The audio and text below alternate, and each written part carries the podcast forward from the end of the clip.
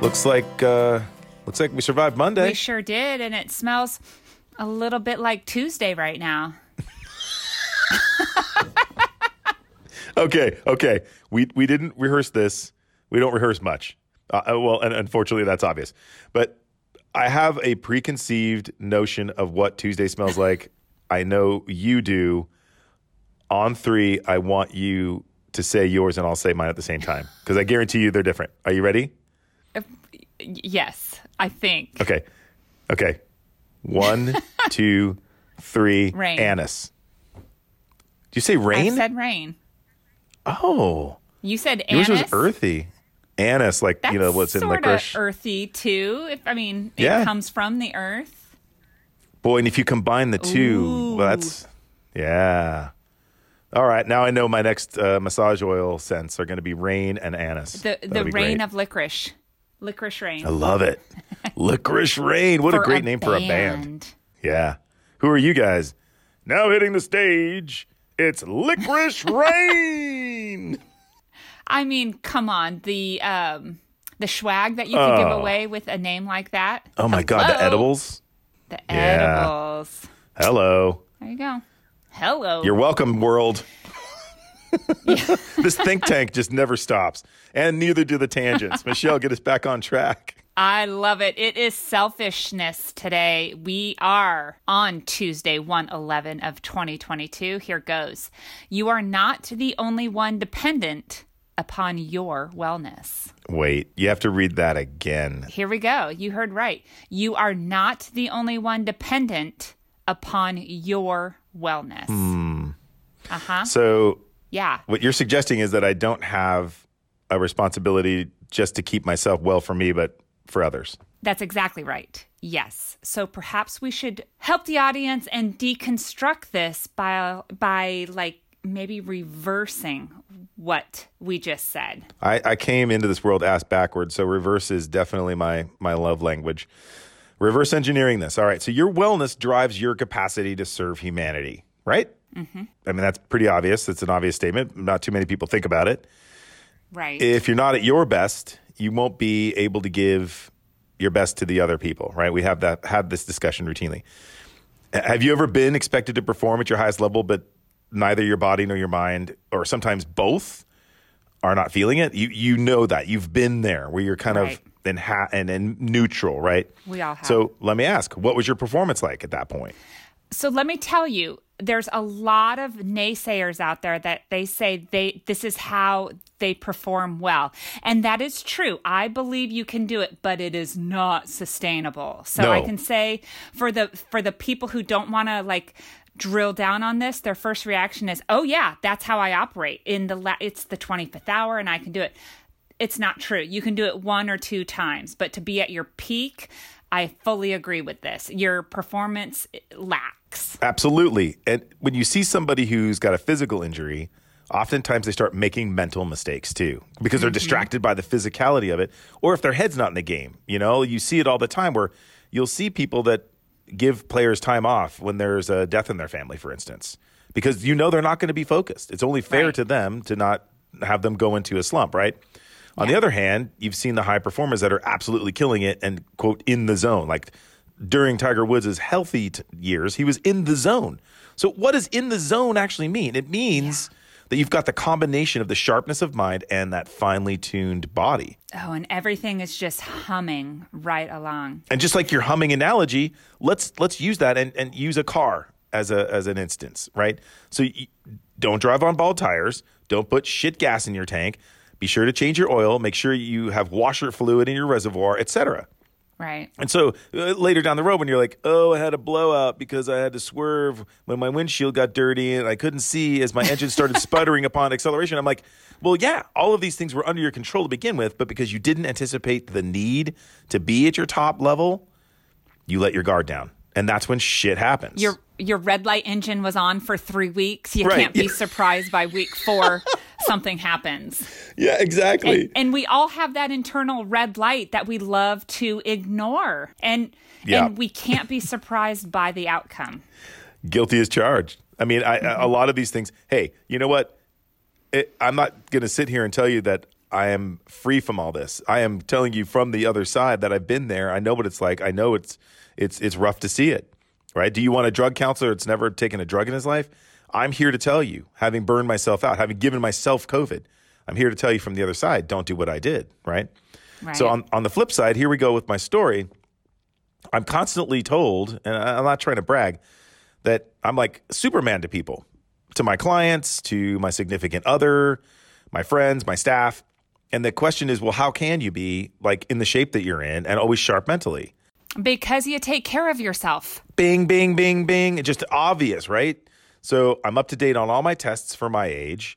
Uh, I put only quality food into my system. I take supplements that boost my health. I go to the gym at minimum twice a day, and there's a ritual around that. I do lifting, I do cardio. What's most important is the very end of my workout. I do at least 15 to 20 minutes in the steam room. That's where I meditate. That's my post workout. I have a eucalyptus towel that I put around my neck. I listen to spa music on the way back. I nap. I nap, underscore nap. I meditate. Nap. I yes. perform yoga. I have a healthy and rewarding sex life. And I share intimacy on a healthy level. And, and- I have to ask you have you ever heard the stupid joke? Uh, well, he's being nice out of character. And then someone remarks, must have gotten laid last Someone, night. yeah, right, right. Well, why should it be out of character that they're nice, right? right. This doesn't make any sense. Yeah, and so many times people brag about the fact that they don't do any of those things. Like I, I only need two hours of sleep. I don't nap. Um, I'm this fit because you know, and I ate a cheeseburger for dinner last night. Yep. It, well, it taps you on the shoulder. Uh, I'm here to tell you, as a gerontologist, I've seen what the long road does. I've also seen people that, oh, oh my gosh, I was wrong. I'm so sorry. Which leads me back to why am I doing all of this? Is this all of this ritual that I perform just for me? Well, uh, sure. To some extent, you could easily say, well, David, you're a gerontologist. You've seen what happens to people that don't take care of yourself. So, of course, you're doing your best to avoid all that. But the flip side of that is also, it's not just for me. I recognize that I have an obligation to deliver on the promises that I make to so many people, and I make some pretty remarkable promises. Right. I have to be physically fit, and more importantly, I have to be mentally and emotionally healthy in order to undertake what I do to fulfill the promises that I make. I literally save lives, and the quality of life of people depend directly upon me and my well being. And you know what a perfect example of this is? A pregnant mother. Oh. A, a, a mother to be. Yep. How much sacrifice she gives up. But the one thing I have to point out, Michelle, because we've seen it, is just because you have a baby inside doesn't make you a responsible person. So you see the the, the mothers that abstain uh, from uh, caffeine and alcohol and go off their pain meds or whatever it is that could uh, affect the well being of their child, but then you also see the ones that don't Right. And you're like scratching your head going "Wh- what in the world are you doing? You can't even take care of yourself for the unborn fetus. How are you going to take care of them once they're out of your womb? You're likely not. That behavioral pattern will probably not change. Right. so i am like that that mother and i'm also a facilitator. I, you may not know this about me but when the mother of my children was pregnant i chose to go the road of solidarity and i stopped drinking alcohol on those two nine month stretches just so that she didn't feel that she was doing it alone and she felt that level of moral support Yes. Right? These are the part- things that that- true partnership. Absolutely. So in in a weird paradoxical way, and I don't want to make things feel weird for my partner John, uh, him facilitating the fact that I leave the building twice a day to go work out and that I take a nap is like being that spouse that sees if I stop drinking along with my pregnant partner that that level of support is going to be felt and appreciated and they're going to be even more inspired and and have a lot more gratitude for their partner but also to see that this is not just a singular event that they're not alone in this journey. So it's very similar and i, I absolutely promote you as an individual who's watching someone else on their journey of health to join in with them. There's nothing worse and nothing more of a turnoff than watching a fat slob sitting on the couch and eating what they want and not exercising, and their partner is desperately trying to lose weight. Right. Oy vey, wake Oy up. vey. Oh my God. I haven't said that in years. That's funny. So the question that I leave for the listeners today is if not for you, then for who? Are you consciously maintaining your wellness for the sake of others? I kind of doubt it. And it's easier to do it for others than it will be for yourself. So maybe that's the little bit of motivation that you need to push you forward. Because most of us are givers by nature. So get into tip top shape for the other, not for yourself. And I bet you're not doing it. So if you're not, it's definitely time to fix that. Michelle, I can't wait for the homework.